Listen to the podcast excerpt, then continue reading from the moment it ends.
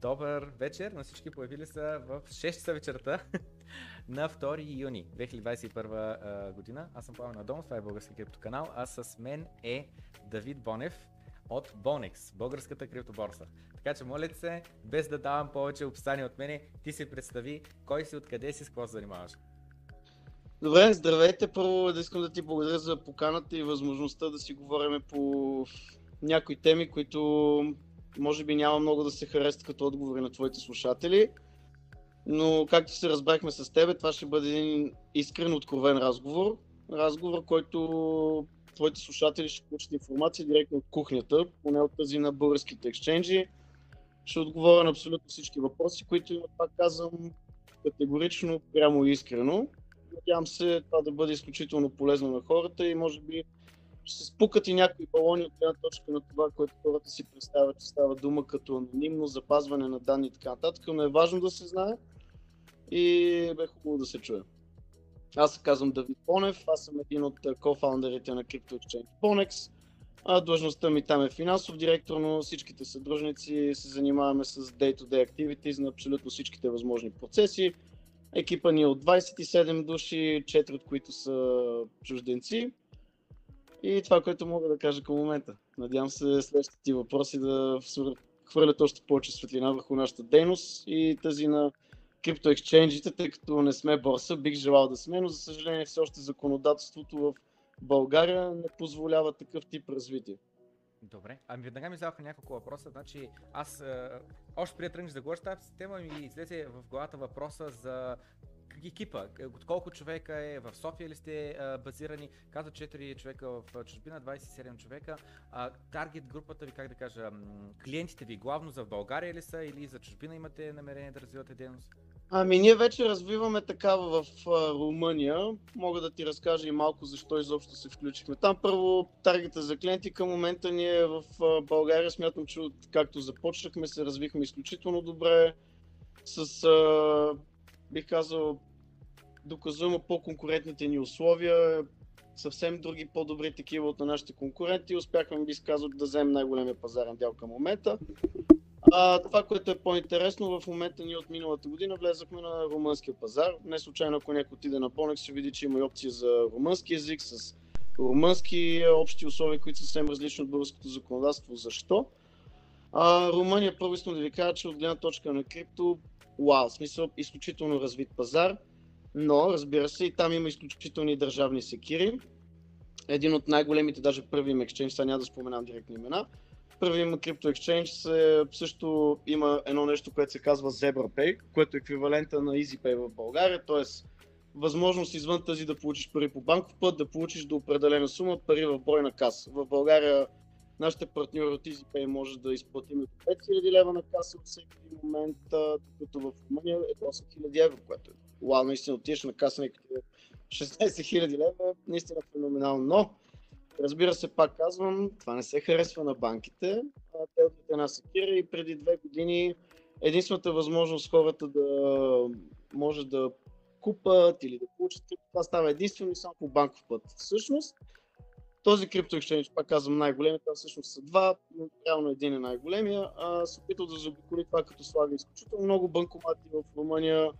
За съжаление и там ги удрят, системата, която се използва за разплащането, бива стопирана и е много заседнало там в момента положението. Генерално ние се опитваме да, може да се каже, не би казал, че в момента сме им а, директна пряка конкуренция, но би казал, че може би сме вече втори позиционирани там, като използваме абсолютно същия ноу-хау. Лесен семпл интерфейс, 24-7 обслужване, по-добри условия от гледна точка на спреда и това, което е другото, че работиме добре с тамошните банки и нашите партньори от Trastra, това е криптодебитната виз, карта на виза, която в момента вкарахме в България. Първите сме това да го направим, в момента го правим и в Румъния. Което все пак по един или друг начин дава възможност за хората всеки един момент да си изпрати крипто и по свое осмотрение си го обърне през запа в евро или в лей или в каквото иска и да се вика да си купи каквото има нужда. Защото все пак най-големият проблем е адаптацията, както казват да кажем хора, които крайно не са запознати, ей, ма как тия цифри, някакви на компютър ще ги гледам, как ще си купим аз, примерно, а, пушен сън. В магазина. Еми, ето това е един от начините. Като изключиме банков път каса на EasyPay, бам, дебитната карта, през апликацията, по твое желание, ти сам си ставаш екшенджа по този начин. Ти избираш момента, в който ще продадеш, става инстант. Защо казваш, че а, не сте борса и според българско законодателство не можете да бъдете или точно както се изрази? Как, каква е разликата и какво означава това и защо в българска, българското законодателство е така? А, това е изключително сложна юридическа и счетоводна тематика, защо точно не можем да бъдем борса. Не става дума до възможността софтуерно да се предоставят услуги. Примерно да вкараме 10-20 ауткоина, както в момента много бихме искали да направим. В момента, by the way, сме тръгнали по този път. От другата седмица ще вкараме USDT на нашия exchange, което ще даде възможност хората да си държат USDT депозити и по свое осмотрение на момента, през техния профил, даже вече не и през нас самите, да купат, да продават във всеки един момент. Разбира се, си кажа сега малко каква е разликата, като се опитам максимално много да го симплифицирам. А, първо в България, дори за самите ексченджи, съвсем наскоро от миналата година излезе законодателство, което в, в НАП ни определя вече като доставчик на виртуални валути, т.е. това беше първи момент, в който българското законодателство, слава богу, с много обирани, много неща, за които вие не сте чули, ние сме се опитали да направим, това поне влезна до някъде. Защо? Това го направихме точно с цел да има някаква рамка и да може държавата и други такива органи да не се заяждат с хората, откъде им е происхода на крипто, да има точна ясна рамка, че парите се дължат върху печаба, направена от крипто, а не както е било на време. Примерно ти купуваш един биткоин на една цена, да кажем, примерно казвам 10 000 долара, продаж на 10 000 долара, ти реално нямаш печалба, но дължиш парите върху цялата тази сума. Сега вече реално се държат данъци единствено върху печалбата на продадената разлика. Тоест ти си купил с 10 000 долара, продаваш за 15, вече благодарение на това нещо, а не бих казал само нас, имаше и други хора, които участваха в този процес, който беше изключително тегъв. А в момента все пак това е една стъпка. Бих казал, макар че съм изключителен патрот, че в отношение на иновации, дигитализация, държавата ни е... Да. Добре. А, другото нещо, което направи впечатление беше, че каза, че банките не им харесва идеята да може човека да отиде да получи а, 8000 евро а, в кеш. А, би ли експандал малко по този въпрос? Не, а, не съм, не, не, не. А, може би не съм се изразил правилно. Не бих казал, банките нямат а, против това нещо. Банките имат а, против следното нещо и ще обясня защо. Банките имат против това и съм сигурен, че ти аз преди изобщо да имам Exchange, още 2015-16 година съм срещал проблем. Даже без значение, дали са 100 лева, 100 хиляди, 1 милион. Почваш да си правиш някакви транзакции. Ще взема за пример най-дребните суми, защото има хора, които се страдат дори за такива дребни суми. Някой си пуска от Coinbase, Binance, с определени банки, че имена няма да забавам, които стават от време време. Две, три транзакции минат, също получаваш имена. Здравейте, господине, връзка с това, че вие купувате и продавате, изпращате пари към определени борси, вашата сметка директно ще бъде закрита. Не говорим за много преводи на хора, които са били връщани. Той си ги пуска от финанс, чака три дена, чуди се какво става, напрежение, нерви, пот. Парите му пристигат, казва си yes и изведнъж получава писмо, сметка ти е блокирана, ако не е директно закрита. Сега въпросът е защо това се случва. Нека да кажа нещо. Аз първо съм анархокапиталист, не съм фен на банките, не съм и против тях. Би казал, че съм против а, да има система, да има някаква конъюнктура, която да определя свободата на движението на личните финанси на хората.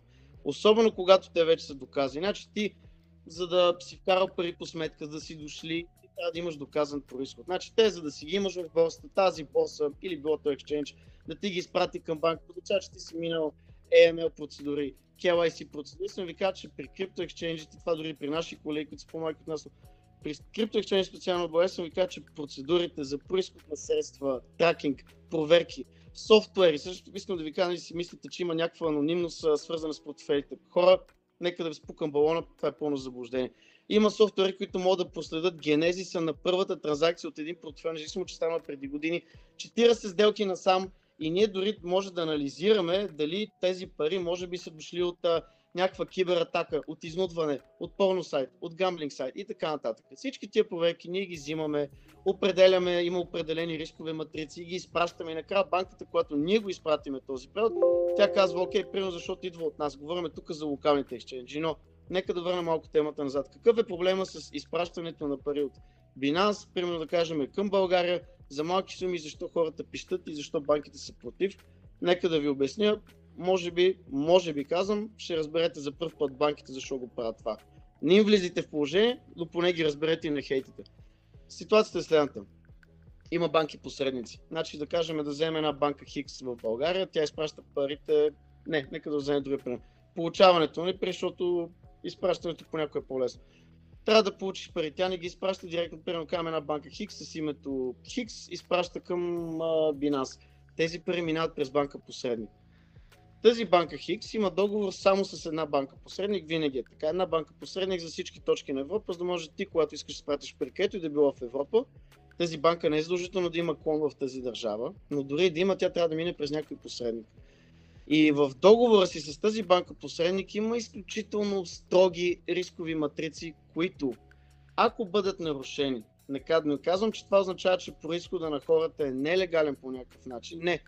По смисъла на банковите рискови матрици се счита, че дори едни средства, ако документално се докаже, че те идват или отиват с цел за купуване на криптовалути, банката посредник е задължена, първо, освен да ви стопира нали, тази транзакция, при да кажем определен брой такива, даже мога да ви кажа конкретен пример от една банка, която знам, при 50 такива на година, тази банка посредник не само ще удари глобата на банката, с която има договор, тя ще прекрати техните взаимоотношения. И сега трябва да разберете следното нещо. Може би дори на българско ниво банките, определените директори, изпълнителни директори, говоря на най-висшето ниво, може би няма да имат против. Аз съм сигурен, че те са достатъчно интелигентни хора. Не си представете, че това заради годините им това са някакви динозаври. Не. Те осъзнават, че тук говорим за една съвсем нова пазарна финансова ниша, което дори създава допълнителен плюс пари и приходи на банките, защото е съвсем нов паричен поток. Обаче, как една банка, която изпълнява десетки хиляди транзакции на ден, обслужва клиенти, милиони корпорации, държи пенсионни фондове и каквото и да било друго, би нарушило това нещо за една, все пак, нали, може да си говорим тук капитализация, 1 трилион, трилион и нещо, вау, невероятно. Е. Хора, нали, знаете, 1 трилион звучи невероятно много и за българи, и за американци, но това е една капка в морето на финансовата система. Тоест, за едно такова нещо, за едни транзакции от 100-200 лева, хиляди левове, милиони левове, майната му чекам 100-200 лева. Дори да кажем, че България колко сме криптокомунити, 5, 10, 15, 25 хиляди човек таван. И това оказвам с много конкретни цифри. Не вярвам, статистически сме повече от 25 хиляди души България, които държат по някакъв начин се закупили, някои имат крипто. Как заради това нещо, заради тези малки парични потоци, независимо, че те могат да са големи в нашите очи и представи, за мен лично са големи, аз благодаря на Господ Бог печело това нещо, но една банка не може да си позволи да наруши цялостният си бизнес процес и динамика само заради това нещо. Та проблема бих казал в сентенция е, че проблема са кореспондентските банки. Добре, в ДСК беше излязло едно съобщение там, че спират а, преводи от, а, към криптоборси и някой беше казал, че не те да го искат, ами идва от а, бащина фирма нещо такова, че отгоре ги натискат, а не са конкретно от банката в България. А, веднага ви казвам, не, това, е, това е точно да, абсолютно си прав. Това е точно достоверно на това, което аз казах. Това е банката посредник, т.е. ти имаш мост, ти имаш партньор, с който ако не работиш, ти нямаш достъп до международните пазари на други банки. Тоест ти изведнъж ставаш някакъв тип, не знам, change bureau, локална банка. С а, спирането на т.е. една банка посредник, възпрели а, тяхното партньорство с банката в България, с която работи, и тази банка умира мигновено. Тя ще спре услугите не на няколко хиляди човека, 20-25 хиляди, ще спре на милион. И пак казвам, м- не съм фен на банките в никакъв случай, но съм реалист и осъзнавам бизнес логиката за това. И тук идеята е да се лобира и да се натиска максимално за това. Даже даже ще споделя нещо, което принципно юристите ме бяха помоли да не казвам в момента, защото имаше вече от няколко медии искане за това. Ще ти кажа, бъдете си първият човек, това са първите, които ще се го слушат. Нашия Crypto Exchange, заедно с другите, за първи път в момента, от юли месец сам, ще се борим и да създадем Crypto Асоциация в България, за да може да имаме гласност и да се лобира за по-гъвкави и по-добро разбиране на тези закони, техното обосноваване и интеграция. Това ще е първият такъв казус, където независимо дали имаме конкуренция, дали нямаме, всички се събираме заедно, както трябва да бъде. Защото криптото преди всичко хора на този ни етап, ние сме една братска ниша и наистина го чувствам така. Без значение кой кафе, кефиме ли се друг, не се ли кефиме, пичове, наистина, дали си за технологията, дали си защото вярваш това нещо, дали защото си наркокапиталист, дали си защото си просто за печалбата, няма значение. Ние сме едно малко съсловие и особено тези като тебе, като мене, като съдружниците ми, особено които сме в крипто 2013-2014, сме смяли ебати шамарите по пътя на успеха. Искам да ти кажа, че ако не сме заедно, просто нищо няма да стане. И в момента ще направим едно наистина ударно силово обединение, което се надявам да даде наистина сериозна гласност, защото обединени наистина може да обединим оборота, да кажем ние равно данъци плащаме ние, нашите колеги да бъдем чути, защото индивидуално просто сме крипто екшенджи, тук тези, онези правят някакви неща. Не. В смисъл, правим нещо изключително сериозно и тежко в държава, която не ти предоставя тези условия. И много се радвам, че наистина и работиме с, бих казал, не искам да правя някаква реклама, но VCLO и в казва специфично адвокат Чесуса, който вие знаете, беше даже на последния път сега с а, на София Крипто Митап на един подкаст. Това е, бих казал, най-опитните и добри адвокати в криптосферата. Имайте пред, че криптото е нещо, което все още не се преподава, нито в университета, нито никъде. И всички, които в момента сме интегрирани и си даваме сърцето и душата за това нещо, един ден ще бъдем преподаватели на съвсем нова система и съм категоричен за това.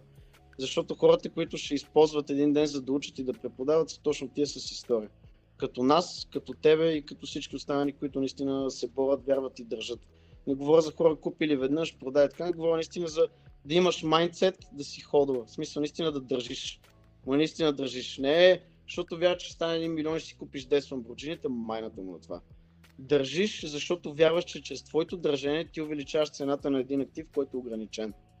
Това наистина е най-честната система, до която някога сме имали достъп като човечество и искрено го вярвам. Невероятни думи. Много странно ще ти Няколко неща ми дойдоха в главата като въпроси, на които бих искал да експандиш малко. Едното беше каза, говореше за бъдещето, говореше за това нещо, че не го преподават в а, университетите а не ми се влиза в темата дали а, образованието, в частност България, може би по цял свят, твърде бавно, а, такова, твърде бавно а, а, влиза в крак. What? Изчезна госта, край. Приключваме подкаста чета, се малко. Сегата на страна най-вероятно интернета му а, прекъсна. Я видя да не е моя. Не е моя, нали? Гледам, тук програмата ми каза, че продължавам да стримам. Та... А... Момента записа. Аха, ето. Ехо? Да. Нещо интернета прекъсна ли коста? Ама при тебе ли беше ли при мен? Не знам. Според мен. Почваме си говорим повече истини за крипто и вече гледай, почва Wi-Fi да се чупи. Тръгнах да питам на тема, на тема такова, на тема преподаване каза, че това нещо, крипто е нещо, което не се преподава а, в, а, в университети, в училища. И а, въпросът, който ми излезе в главата беше, че а, дали в частност България, дали по цял свят образователна система като цяло и отнема твърде много време, за да влезе в крак с това какво е важно, какво трябва да, ам, да се научи. Другото е, нали, сега идва въпроса сега, те учат те да мислиш ли или така, просто не изостяваш някакви неща и така нататък. Всичко това на страна. А, преди няколко дена, на 19 май, сега сме 2 юни, на 19 май беше големия, големия дип на биткоина. От 64 паднахме там до колко беше 45-6, после върнахме 55, след това на 40 и след това от 40 до 30. И тогава аз направих лайв стрим. Даже 28 му беше моментно. Такива, да, да, да. да. Ейк уикчета малко да се кастрат. Да, да, аз го, глед... а, а, аз го гледах в Coinbase. В Coinbase имаше премиум и стигаше премиума до 3000 долара, тъй като там са били най-много подготвени да. да купуват и просто ни позволяват цената да падне, но в другите борси падат и почват да правят арбитраж, нали, така нататък. Но мисълта да. беше следната, че в него ден аз стримвах на живо как нали, кендала, как падаме на, да. на, на, на, на едноминутен кендал бях на 5 минутен, се вижда как пада надолу. Да. И аз казах, в момента аз реално губя пари. Защото мен 90% от парите са ми биткоин. Обаче аз в момента не е да ме е страх, не е да кажа, о, майко, трябваше да продавам човек и гати тъпото, не знам Аз се кефих. и се кефих буквално тая волатилност. Аз губя пари, но Кажи защо, кефя. кажи защо да Excited ми съм. влезеш Да, да, да. Не, не, ще кажа, ще кажа, ще кажа. Аз тогава, още тогава го обясних. И мислята беше, че аз се чувствах как в момента пишем история. Аз казах, както всички говорим за корона краша, за маркет дипа, в март месец дипа и така нататък. И тогава пишехме история. Буквално това беше нещо, което месеци и години по-късно ще го споменаваме. И сега, нали, този краш, който беше 30к, в- с тия, нали, супер бързи спайкове надолу, аз бях супер ексайтед. Аз губя пари, но не мен ни пука, аз смисъл. Голямата работа, че on paper имам, нали, permanent soul се казва, че в момента ако продавам ще губя пари, въобще не пука, че аз просто беше, бях ексайтнат. А сега в момента, на 4 до 5 юни, Ама обясни защо беше ексайтнат и аз после ще ти кажа защо си бил ексайтнат според мен, защото аз също бях и имам своята теза. Обясни им защо си бил ексайтнат. Не, за мен буквално беше това. Пишем история. В смисъл, че в момента пишем, а, как така, случват се нещо, което не се случва постоянно. Ли да ти И- кажа моето мнение? Аз защо бях ексайтед, бай? Кажи, кажи, кажи. Ако може би не знам дали така леко си ми върши си добър психолог, дали си ме завел може би към това, но нека ти кажа. Значи, а, самия факт, че последно време, последните няколко седмици, биткоин пое страшни за мен категорично координирани Тесли. Илон Мъск, Штати, Китай, човек, папата. Папата, папата, да. Аз сега кажа. Смисъл, аз, аз даже не знаех, че има Twitter. До този момент просто един от, защото имаме, принципно в екипа, ние имаме хора, които само следят Twitter, просто ги използваме като живи ботове, принципно, защото все пак и ние занимаваме с търговия и така нататък, на лични средства, промането му. Но бях шокиран. Но какво много ми хареса, братко, смисъл, слушай. Самия факт, че този път държави, не държави, световни сили, папата боже мой, всички застават срещу него. Чичо Илон Мъск, който според мен му беше наредено просто да излезе и да спре да, да хайпва биткоин и така нататък. Всичко това, цялата тази машина човек, не успява да убие биткоин. Абе, хора, биват поинта, биват сапорта на биткоин от 32 000, който задържа. Вие осъзнавате ли, че преди години малки, малки листа, малки неща, малки изказвания, тук Путин каза, Тръмп изстреля ракети, Китай зами краш, истерия, майко, продадох апартамента, ще се песа. Не. Този път искам ви кажа, че трябва да оцените факта хора, специално ти, които гледат в момента и това. Само да кажа, нали, за всеки случай, юристи сме. Ако кажа, израза някакво мнение относно цена и моите виждания, те са мои персонални такива и това не е инвестиционен съвет. Така, да моето виждане е лично следното. Хора, за да може биткоин да издържи и да, е толкова устойчив, толкова мускули, такава жиловост да покаже, независимо от тупаниците, които му бяха нанесени, какво повече доказателство ви трябва за бъдещата устойчивост на това нещо? Точно този краш за мен беше един в банките и в други сериозни бизнеси има така наречените стрес тестове, в които се проверява целият фундамент, дали реално се държи на нещо или дали е over leverage, дали е прекалено too much hype, дали е балон, ако речи.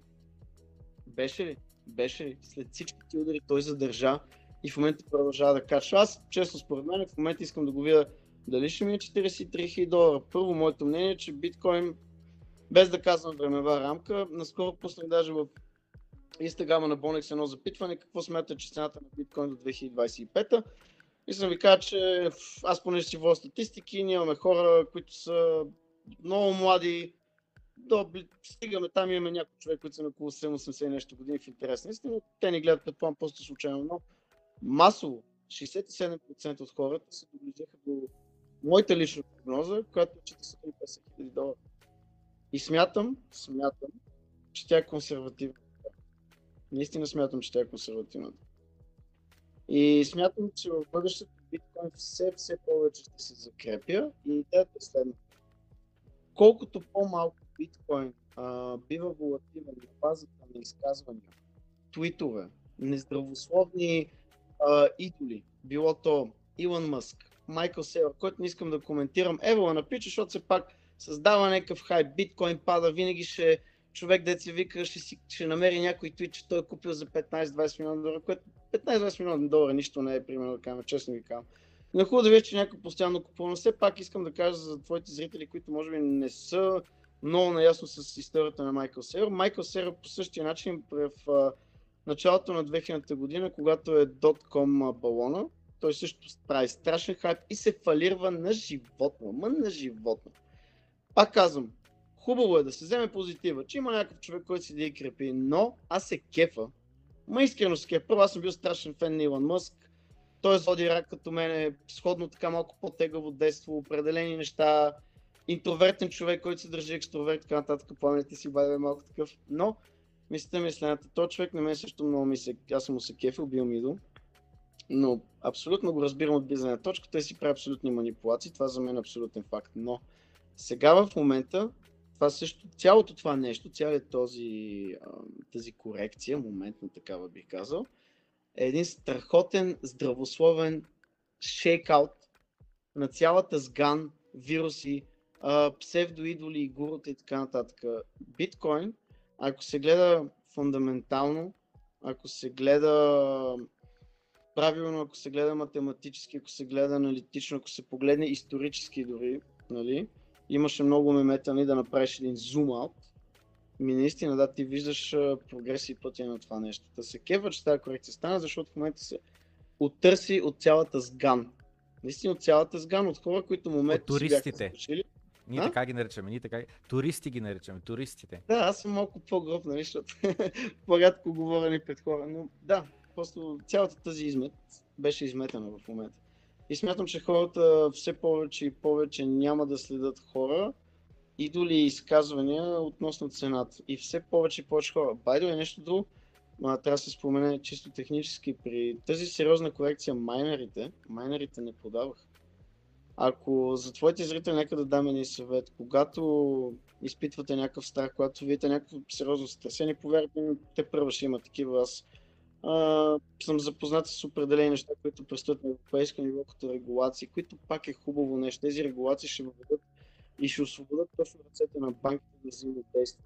Аз даже се радвам, може би ексченджа ни може би няма да има тези волеми, които имат. Това е прекрасно. Това се радвам. Важното е все повече и повече хора по много по-свободен начин да може да използват старата загнила система, която казва банката, такава, но по един отдетен начин. Това искам да кажа, че те първо ще има сътресения, хора, моля ви, не се стресирайте. Просто гледайте дали майнерите масови куловете, дали продават или дали държат.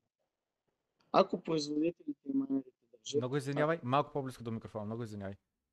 Ако майнерите, казвам, държат и не продават при тези сътресения, това е да. ясен факт, че моментният дроп е точно от най-вече от борсите от over leverage. В смисъл, не забравяйте, че има много хора, които влизат. Е, това е нещо, което мен не ме кефи много на борсите. Че изключително много хора страдат постоянно и пищат поради факта, че те използват leverage. Той иска с 1000 долара да направи 10 000 брат. Купи си за 1000 долара, дръжки ще станат 5000, но няма ги загубиш. Може да има е пати флуктуацията. Едно нещо, by ако мога да дам един съвет, инвестиционен, позволявам си да го кажа, това без значение не мога да ще има проблеми. Един инвестиционен съвет към всички. Не търгувайте с леверидж. Да. да. Не търгувайте с леверидж, добре? Не търгувайте с леверидж. Държете тогава, вие сте независими от световните геополитически и моментни сътресения, които пак казвам, акцентирам се просто моментни. а, тръгнах на цялата тема за дипа, който беше до 30к с 5 минути кендел, че всичко много бързо се разви и така нататък. И казах, че тогава бях ексайтед, защото писахме история. И след това тръгнах да говоря за 4-5 юни. Сега идва биткоин конференцията в Майами, в Флорида. И обяснявах на моите зрители днеска, че нямам 100 биткоина. Ако имах 100 биткоина, нямаш да има добро утро, ще аз съм, е, доброто крипто, ще аз съм в момента в Майами. Викам, айде можеш оттам да стримна нещо, ама ще ми се да съм там, защото според мен наистина в момента пишем историята. Наистина в момента все още сме в зародиша на това нещо и нещата, които се случват днес, просто наистина ще бъдат, в бъдеще ще бъдат споменавани. И искам да бъдат там, където се пише историята. Там ще бъде тъс от Кат, Кати Лудс, която е от uh, Ark Invest. Там ще бъде, uh, ако не се лъжа, и Майкъл Селър ще бъде. Там ще бъде и Питър Маккормак, и не знам с какво. Uh, uh, как се казва, Макс Кайтер ще бъде там. Много от тези големите имена просто ще бъдат там. И буквално ще се пише история. Буквално аз нямам търпение да го заснема това нещо, за да мога след това да го гледам. И чувствам, просто така го чувствам, че в момента пишем история и спомням това още на 19 май, като говорих за тема пише на история, казах как понякога чувстваш, че в момента е някакъв много важен евент. Нещо голямо се случва в момента и си убеден и знаеш, че момента минава и заминава. Виднъж като мине край, просто остава в историята. Ти на какво мнение си? И, пишем ли наистина в момента история? Имат ли голямо свето бъдеще криптовалутите и в частност биткоина? А, нека първо да кажа, аз съм абсолютен фен на биткоин и Ethereum, това са основите. Бих препоръчал на всеки начинаещ и дори не начинаещ да не се... А, колко е, трябва много да се опитвам да синтезирам и да си дипломатизирам думите, но нека да кажа така. Ако искате да имате сигурност, прогрес и да участвате в историята на новата финансова система, защото всички ние, които държим, и ако искате напишете си една статистика, сега не съм подготвен за това, колко малко като процент от населението държиме биткоин. И замислете се само, това е валута, която ти можеш да изпратиш мигновено, тя е изцяло на твоето положение и тя е лимитирана. Това плаши много банките. Тя е лимитирана. Има само определена бройка. Нали? Не е Федералния резерв, не е по никакъв начин подплатена от булшит. Говориме за лимитирана бройка. Нали осъзнавате в момента, че тази бройка рано или късно влезат ли институционните играчи, ме говоря на, наистина на сериозно ниво, това го виждам не повече от две години, просто ще стане бум, ще, дори ще видите моменти, имаше такива кратки моменти, според мен те бяха малко пиарски, но имаше моменти, в които Coinbase, Binance, Kraken запичах и казаха към момента не може да закупите биткоин от нас.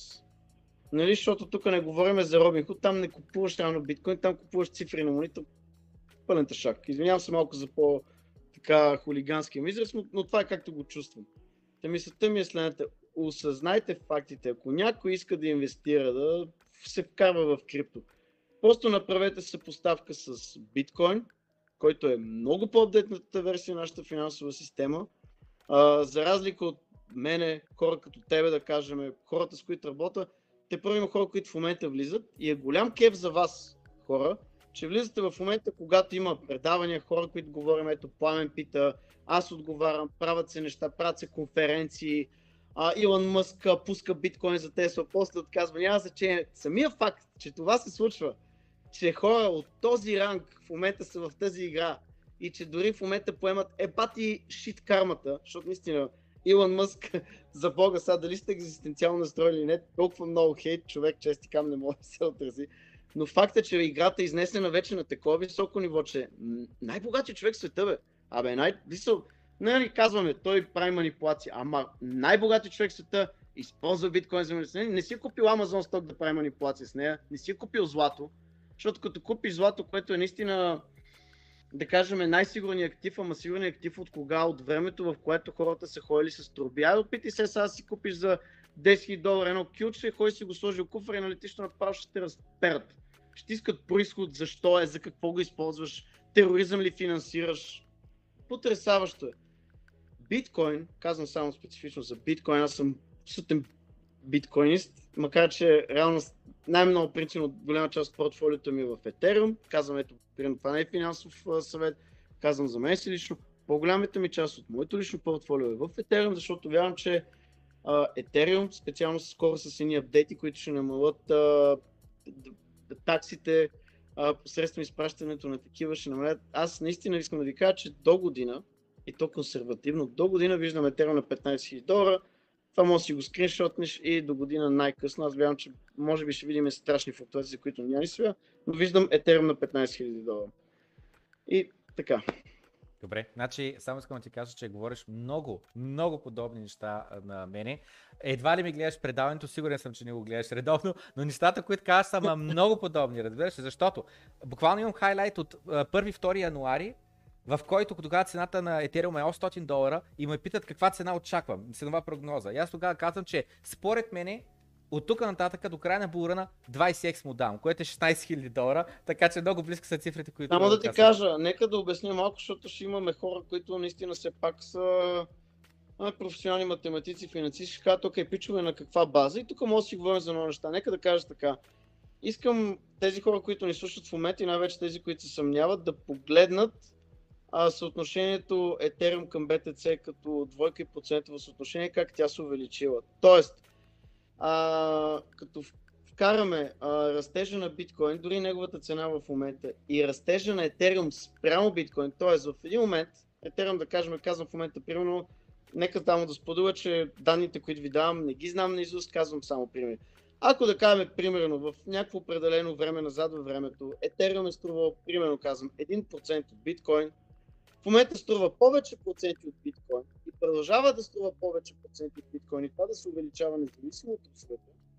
И независимо дали биткоин даже ще се покачи или ще падне малко, или ще се сдържи на ниво, което е хубаво за алткоини, това е друга тема и така нататък. Аз съм и страшен фен на XRP, ама това може би просто няма да коментирам в момента. Но искам да ви кажа следното нещо. Просто погледнете статистиката, погледнете фундаменти, погледнете статистически и исторически съотношението на Ethereum спрямо биткоин. Погледнете го какво прави, погледнете го как се развива, погледнете го как се е задържал като проценти спрямо падането и флуктуациите на биткоин и си направете, направете вашите изводи. Да. Тези два апдейта, за които говориш, са AP 1559, който ще нап... има идеята да направи. Uh, Аз така не ги знам на Исус, само знам, че присъстват някои да, неща. Да, да. Едината е EPA 1559, който е а, идеята да направи а, дефлационен етериума в положение, в което има голяма економическа активност, а, част нали, от а, етера а, таксата да се а, гори. Да. И другият е, е а, минаването на Proof of Stake, нали, Ethereum 2.0, където веднъж като го направим, като имаме 64 шарда, таксите ще паднат стремглаво и вече просто ще се отключи етериума за всякакви транзакции. Просто да. Те е брутално. Наистина да. смятам, че това ще е новото мега вау. Да. а на тема, много... да. А на тема биткоин ще я кажа, че аз точно това казвам, че за мен той ми дава свобода, той ми дава сигурност. Сещам се в един подкаст още от преди месец с Иван Иванов от BA Crypto Network. Говорих и аз казах, че единственото нещо, което аз притежавам и съм сигурен, че го притежавам, е моите биткоини. Сега и Ethereum това е друг въпрос. На, за биткоин се концентрирам. Защото ако аз притежавам един имот, то аз имам една хартийка, която ми казва, че аз притежавам имота. И някъде някакъв архив, някъде държавата също има една хартийка, дет казва, че също аз притежавам този имот. Обаче от политически натиск, от други неща, от буквално брут форс, от едни батки, ако дойдат, аз изведнъж може да се окаже, че не го притежавам този имот.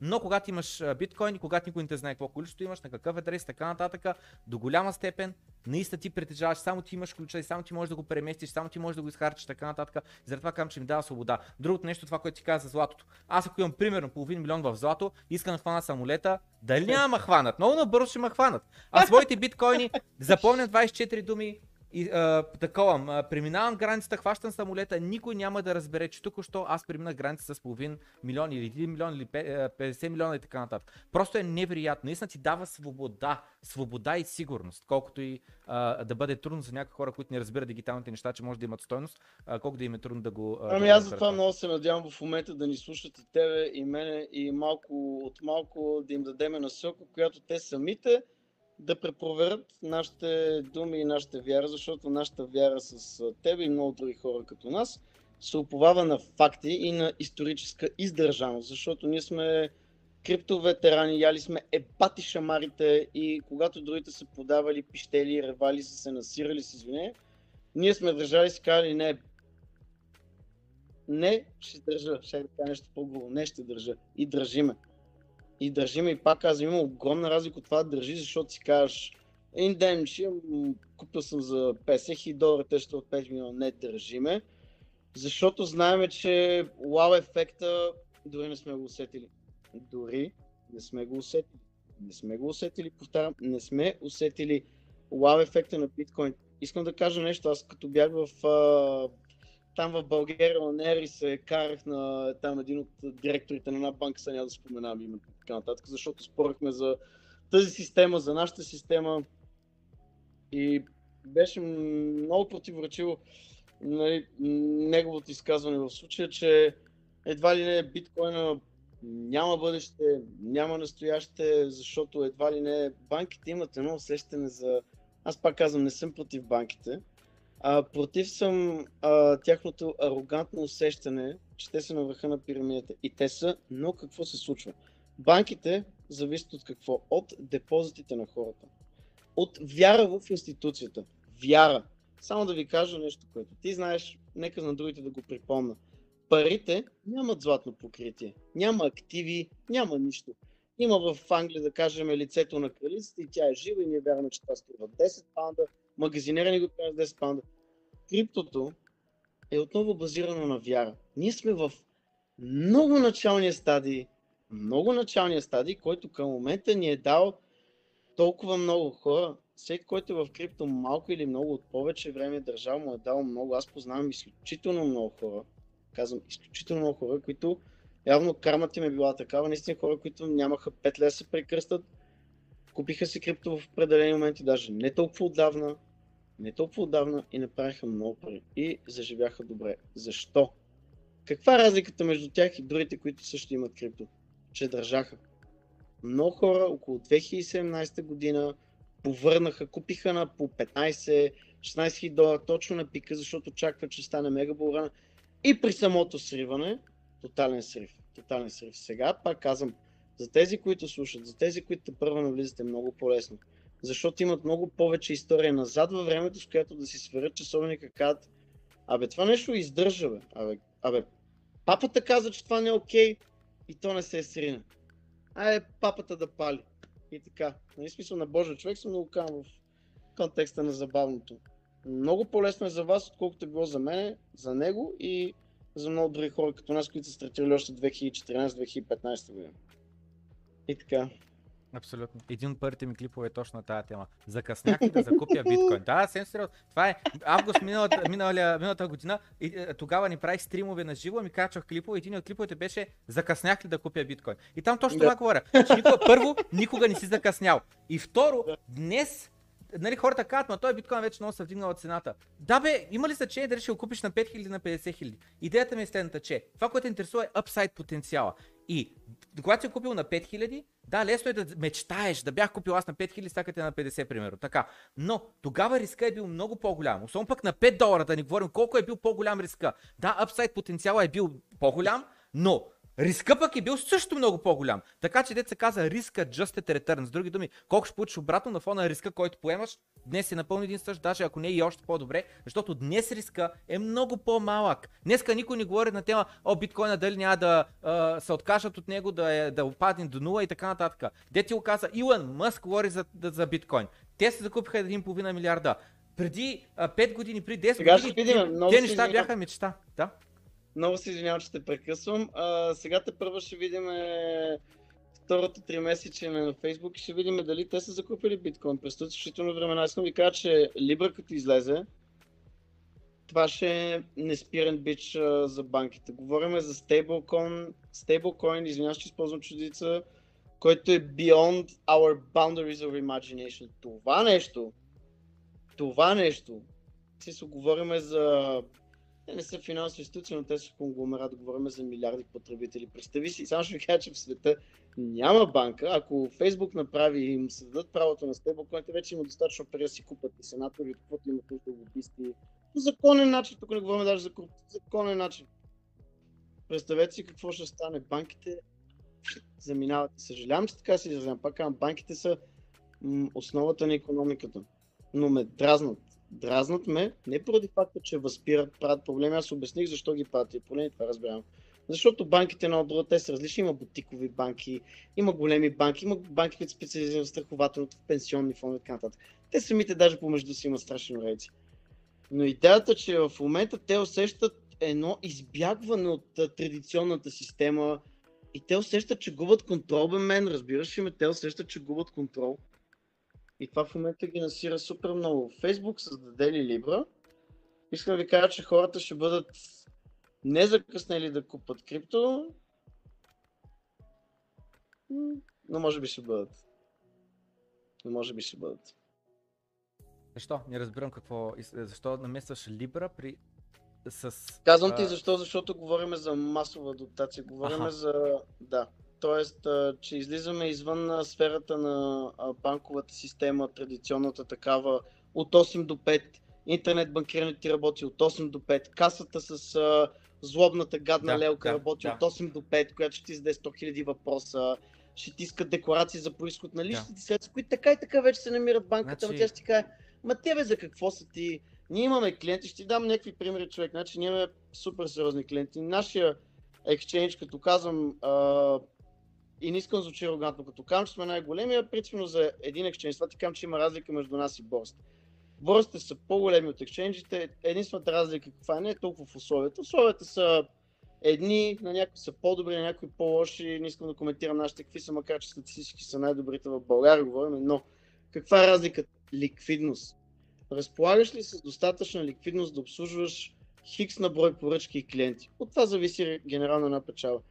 И пак казвам, изведнъж представи си една съвсем нова система, в които целият този, а, всички тези пари, които са в банките на депозит, с които банките работят, плащат си на служителите, плащат лихви, нали? банките реално трябва да отпускат повече и повече кредити, за да може да печелят от тях и с тези лихви, които печелят, да ти плащат тези лихви да депозит. Аз в момента и пища навсякъде за това, от миналата година, ако имаш хикс на брой сума в банка, не само, че не ти плащат лихва, слушайте ме това, не само, че не ти плащат лихва, те ти взимат такса съхранение. Банката е като някакъв лихвар, който не само, че не, нали, не ти дава пари, защото си ги държиш, ти си казва, моето доверие е към вас. Не, те ти казват, майната, ние сме толкова големи, ти си държиш парите при нас, ние ще ти взимаме 2% на година и, и те я наричат, това не е майтап, това е буквално, те я наричат такса съхранение. Това е потрясаващо. И това е едно от първите плашещи неща, което означава, че банките в момента са, може би, последствам пандемията и така нататък, те нямат много бизнес и структури, на които да раздават пари, чрез които да печелят от лихвите и с тези лихви да ги обърнат в лихви по депозитите на хората. Потрясаващо е за мен. Банковата система е толкова тежко разклатена, че както в момента биткоин, до сега казвам, до сега го клатеше един твит, един човек, едно изказване, едно а, определено решение на определена държава, само ще ви кажа, че вземете си пуканките, защото от до година, по определени мои причини, които не е в момента, ще гледате същото шоу, само че за банките. И първата фаза, която може да забележите, че ни банки започват а, да се тресяват и да имат проблеми е техното обединение. Когато една банка започва да се обединява с другия, стават една по-голяма банка. Това не е защото те стават по-големи и по-силни, не, това е защото имат страшни дупки и взаимно си ги запозват обединявайки, защото в един момент ако гръмнат, се опитат се повтори историята от 2007-2008, където определените държави трябва да ги спасяват. Само, че този път няма да е така. И този път хората не са тъпи, хората знаят. Аз пак казвам много е хубаво за хората, които те първо навлизат в крипто или са навлезли или обмислят да влезат, защото могат да направят съществената разлика от а, необезпечени пари, които пак са базирани, само да ви кажа колкото есенциално звучи, на основата на вяра. Вярвам ли аз на това нещо, че има стойност? Пешо и Дърган вярват също, че има стойност. Аз мога да пратя пари на Пешо, той да ги обърне, ако иска в измислените пари, левче, евро, долар, паунд и да отида да си купа на гишето в супермаркета съответното нещо. Тоест, дори вече проблема на това нали, да ги обърнеш в пари и така нататък, той също се решава. Идеята, че има влизането в крипто фундаментално, аз пак го казвам като финансист, аз преди занимавам с крипто 9 години работя в финансова къща, е фундаменталната реализация на липса на доверие в сегашната система. Биткоин е уравнението на базата на грешките на сегашната система. И е брилянтен към момента си.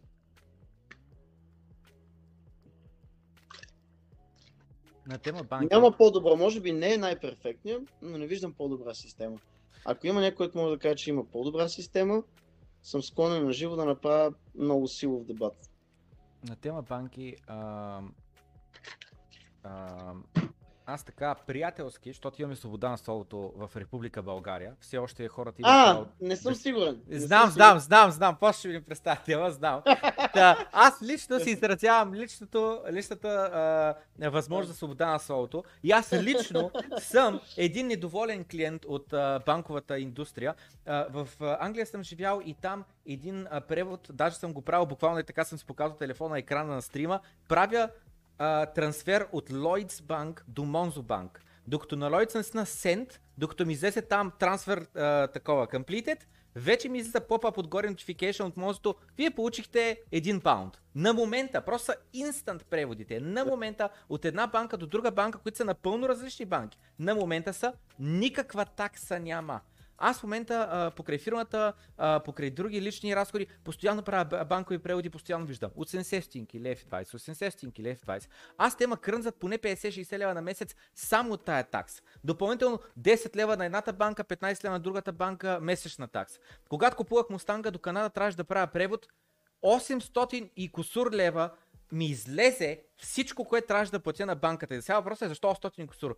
80 долара или 80 лева или какво беше таксата за превода? Трябваше два превода да направя, за да не мина някакъв лимит, що щяха да ми иска 1001 документа за изход на, на происход на парите. Не исках да се занимавам, заради това направих два превода. Двата превода по 80 долара беше 80 лева, няма значение а, преводите. И след което превалутирането беше нещо от рода на не мога да сетя 4 стотинки разлика от курса или нещо такова, 2 стотинки, не забравих каква беше цифрата, но беше значителна. И ти като го сметнеш по 30 хиляди долара, ами те станаха 500 лева разлика в превалутирането. И в края на краища аз 800 лева и 860 нещо такова го смятах, бях на бутан, само да преместя парите от точка А до точка Б. А, а хората се оплакат, човек биткоина са много скъпи таксите, човек, 5 долара стоят, той е много скъп човек. А е! Напълно те разбирам. Банките правят пирамидален платеж. Съвсем наскоро видях, следа там някакви групи ми излизат някакви notification, само вчера или ония ден, може би в последните, нека да го кажа така, в последните 48 часа има трансфер от един wallet на друг в размер на 672 милиона долара, който е пристигнал за 47 минути на такс от, представете си, 12 долара. Е, къде го има това? Къде го има това? Но тук пак говорим за доверие. Някой, който има от тази крупна сума, е платил, защото тук не знам дали е било някакъв подарък, става дума силно за някаква сделка. Аз съм че има и преодолена документация, просто се разбрали, може би крипто, тетер и така нататък. Но някой друг фундаментално, който вярва в това нещо, е приел това нещо. И съм сигурен, че самата идея точно за това, което казваш ти, имаме прозрачност, имаме фиксираност. Нека, нека се пак зрителите не си мислят, че тук става дума за някаква анархична анонимност. Не. Било е така, било е така в някакъв момент. Мене първото ми сблъскване с биткоин беше така 2014 година, когато трябваше да заплата на, пак казвам, на един програмист, който после ни запали. И аз видях, че по никакъв начин нито мога да докажа, нито мога да последа, но може би, а, пак казвам, трябва да спукам боло на това да ви обясня. Няма, няма анонимността, за която вие си мислите, че има. Значи, ако цъкнеш на, да кажем, на блокчейн и видиш, че разбира се от един wallet на друг, има да кажем трансферен еди колко си, минали си, що си, да, нали, там не пише на кой са, но борсите знаят, ексченджите знаят, а, данъчните знаят, няма как да го избегнеш. Нали, може да плювате даже по форумите, някои хора ни хранат нас бонус карти. И така, че ние не се различаваме от другите ексченджи и от другите борси. Спазваме закона. Длъжни сме да го спазваме. Благодарение на това, че спазваме закона, може да ви предоставим услуги, в които вие по всяко време да си получите кеша на EasyPay, кеш, може да получите по банков превод, пак казвам, не искам да звучи градомаско, неограничена сума, защото работиме с определена кредитна линия от определена банка и тя също ни се доверила. Защо се доверила на Bonex? Защото спазваме абсолютно всичките процедури. Не искаме това да е в ущърп на хората. Но самия факт, че вече има определени системи, колкото повече системи за сигурност има, не говоря за проследяване, предоставяне на данни и така нататък, всичко е в рамките на разумното. И в края на краща ние искаме една система, която да ни дава свобода на движение, бързина и сигурност. Ние имаме. Обаче, за да може максимално добре да имплементираме тази система, ние трябва да имаме законовите рамки, чрез които спазвайки ги, наистина тези биткоини, тези милиони да сте живи и здрави всички, които ги имате, абе наистина да може да си ги получите по банков път, защото някакво се лъжеме и съм ви кажа, че тук малка скоба отварям, Bonex е първи екшенж в Европа, който направи договор, който отне 9 месеца, с BMW в Мюнхен, за да може те да одобрят представителство, един от двамата представители в България, в случая Бовакар. Бовакар е единственото представителство в цяла Европа, което приема официално биткоин за купуване на BMW. Не искам, в момента нямам право, нали, не мога да цитирам, но ние реално имаме хора, които са криптоманяци. Нещо, че не разбрахме BMW, аз не съм фен на тази кола, съдружника ми е по принцип, но има страшно много фенове на BMW в България, повече отколкото. Майки ние казахме, окей, Тръгваме по този да го направим с BMW. 9 месеца по-късно те казаха одобрение. Окей, може да работите, ето работете през Бобакар с одобрение от администрацията на BMW в Германия. Не говорим тук за България, за Германия. Те мислята ми е следната. Ако искат да си получават пари, ако искат тази технология да се развива и в един момент, както има някакви мемета, 5 години по-късно ти се будиш от кома, кажеш колко долара ми е сметката, казвам, господине, то е 0,003 стотинки от биткоин. Ако наистина искат това да се случи, престанете да се бунтувате а, против определените мерки, които закона задава. Те не са в, в, в ваш ущърп. Гледал съм на коментари в определени групи как хората хранат, че а, Bonex, да кажем, а, заедно с други exchange предоставят данъчната информация на транзакцията. Ма хора, няма, няма exchange в България, които да не предоставят тази информация. Това е по закон. Ние, че ние нито щехме да работим с банки, нито щяхме да имаме EasyPay за партньор, yeah. нито можехме да направим договор с Трастър и да станем първите партньори, защото след револют реално сме ние, които предоставяме така подобна услуга. И е тегаво, да, за Трастър карта се чака 30-40 дена, ами пичове, аз съм си поръчал карта от uh, Binance и Crypto.com и съм чакал 6 до 9 месеца. Много е тегаво.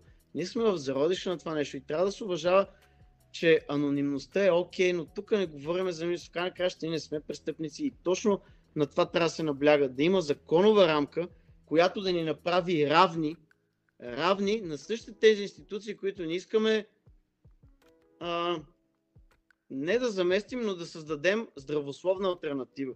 Защото ние сме альтернатива, но на много микро ниво говориме цялостно като хора, нали? като определена брой. Пак за България, казвам го статистически, конкретно 17 от 22 хиляди души имат криптовалути. Това е което е казвам защото си говорим все пак с нашите колеги от други и знаем кой колко клиенти има и така нататък и, и знаем какво е. Знаем какво е. Та пак казвам, не се борете, не се ядосвите. Смисъл, идеята, за да навлиза крипто хората, като си получите парите пичове, плащайте си данъците, не се притеснете и без това сте изкарали предостатъчно кеш, повече отколкото всяка една, един бизнес валута, инвестиции би ви докарва за периода, за който биткоин докарва ежегодишно. Значи някой му казва, ей, той падна на 3000, нямам си какво. Не, много хора даже ни хранат и рекламата, защото била някаква много а, грандомаска, някакво момче от тия си купува проше пичове, само да ви кажа нещо, извинявам се, че така малко с монолог го карам, но това много ме забавя, ви кажа, че тази реклама е базирана на един случай на едно момче от един, мале, може би това мога да го споделя, от един от най-бедните региони в България, Белоградчик. Едно момче, което точно 2019 година си купи биткоин. Средната цена, казвам средна, защото не мога да конкретизирам. Средната цена беше около 8000 долара. Закупи си два биткоина, а, на 53 000 долара си го продаде. Еми, извинявам се, но ти си купил за 16 000 долара, изведнъж продаваш за 106. Значи дал си около 29 000 лева и изведнъж имаш близо 200 000 лева. Ами защо не си купиш проше? Що да не си бил то нърд с качулката и очилата, дето никоя мацка не ти отговаряла на месенджери на СМС, ти изведнъж си купуваш едно проше и сега им кажеш, аре, паков, паков материални момици. Нали? Тук що ми отиде монетизацията от AdSense. Значи.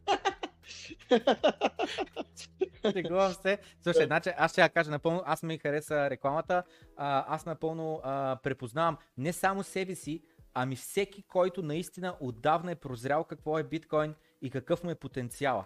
Защото най-трудно се купува на дъното. Най-трудно се купува биткоин на 3000, на 4000, на 6000. Когато виж графиката е така надолу, ама е година, година и половина я гледаш надолу. Тогава е трудно да се купува. Лесно се купува на 20 000, на 30 000, на 40 000, на 50, на 60. Тогава е лесно, като графиката е нагоре. И после като 60 падне на 30, о, човек, чуя се какво направя, продавам човек, не съм сигурен. Направо това, това yeah. са хората, които не са прозрели все още какво Много е купуват. е тежко, много е тежко и не е лесно. И пак казвам, надявам се, че защото аз ти знам на тебе горе-долу, отгоре, отгоре историята, ти до някъде знаеш и моите. Ние сме хора, които държиме биткоин и с наистина, пак казвам, сме устояли на тежките грамежи, на тежките тесли. Каква е разликата? Разликата е, че в момента, в които има подем, всичко е невероятно, всеки ти звъни, даже се усеща един лек хейт от приятели, от близки, от познати, че не са влезнали, когато си, си им казал да влезнеш и когато това продъни, хе-хе, абе, паднали, а?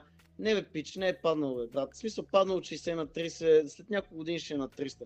И пак ще ми пищиш по телефона, но е много тежко и никой не оценява факта, че хора като мене, като те, още от 2015-16 година, когато се вдигна, когато падна, изведнъж всички казваха, ето видя ли, аз ти казах. И наистина в един момент тези гласове започват да ти влядат. Затова казвам, хора, нито се оповавайте на хора като мен, извиня, казвам, нито като оповавайте се на статистиката, погледнете биткоин, как се движи във времето, погледнете как биткоин устоява мъжката, юнашката на епати тежките геополитически а, дори, а, разбирате ли ми смисъл, а, а, някакви а, православни християнски църковни нападки и той издържа. Погледнете неговата стойност във времето и ще се убедите в този актив сами за себе си. Вие имате тази възможност.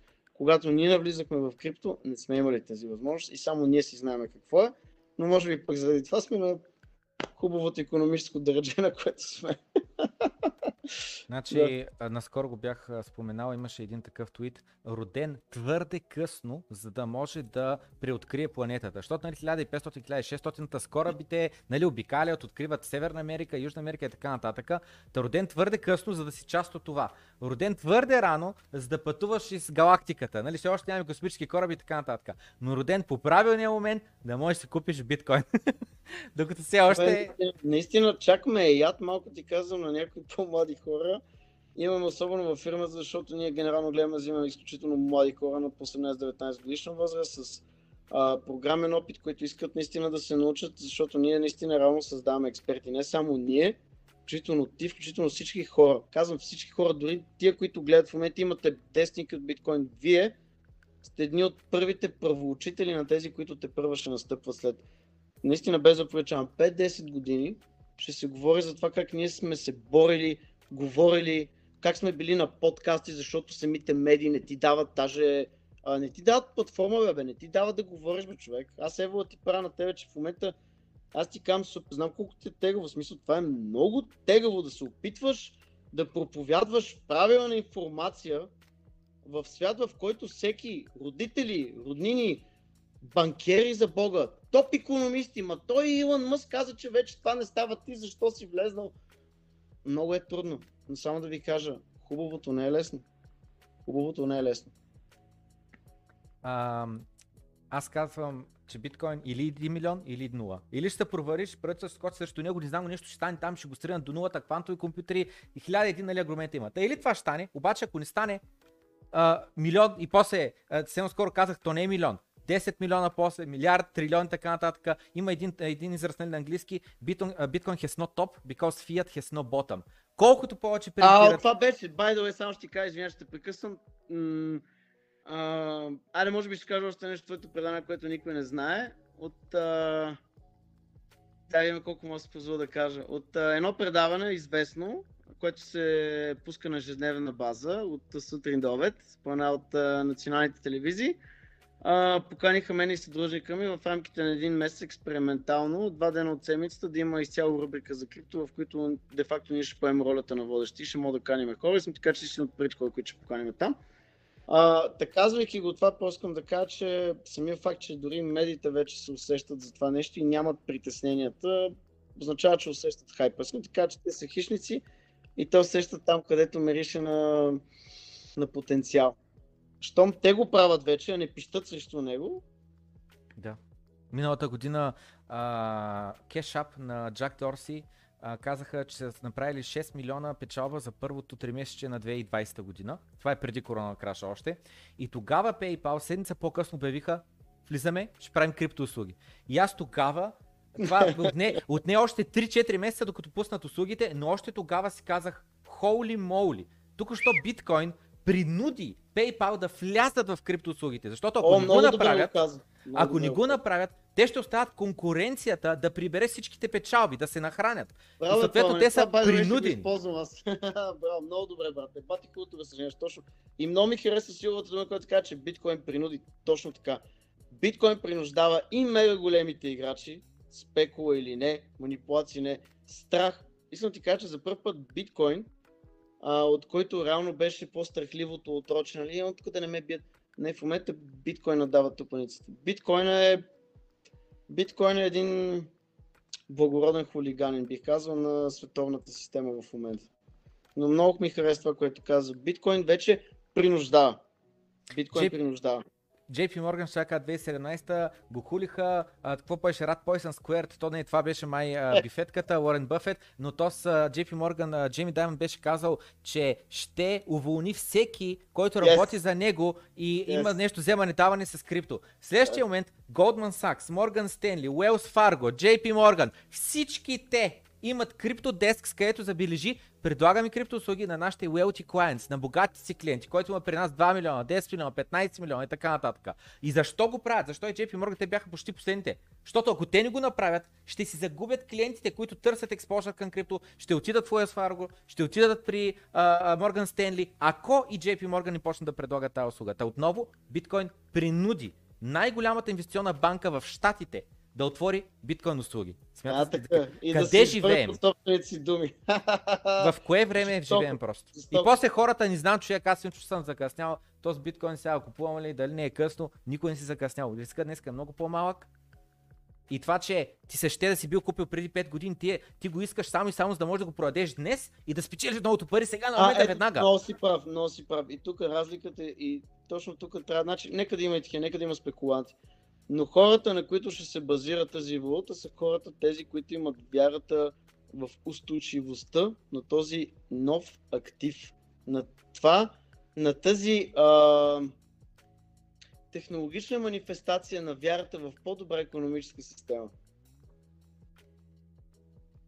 На е, такова, често казвам, не ми трябват пари. Казвам, държа си биткоините и да, казвам, ще тръгна да разтоварям, защото нали, казвам, ще стигне там милион, 100к, 200к, милион, така нататък. И казвам, ще тръгна да разтоварям, но ще разтоварям просто защото аз го виждам парите, го виждам като енергия, като време.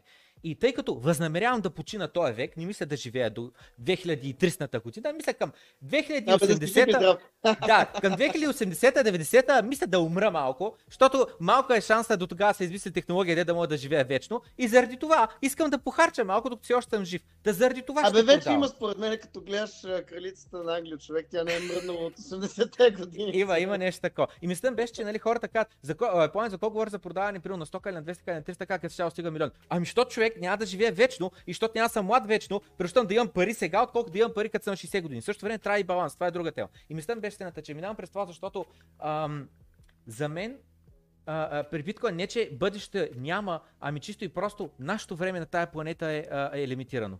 И просто трябва да се възползваме, трябва и да похарчим малко, но не като да харчиш буквално като йоло, все едно няма утре и, и да, така. Си прав.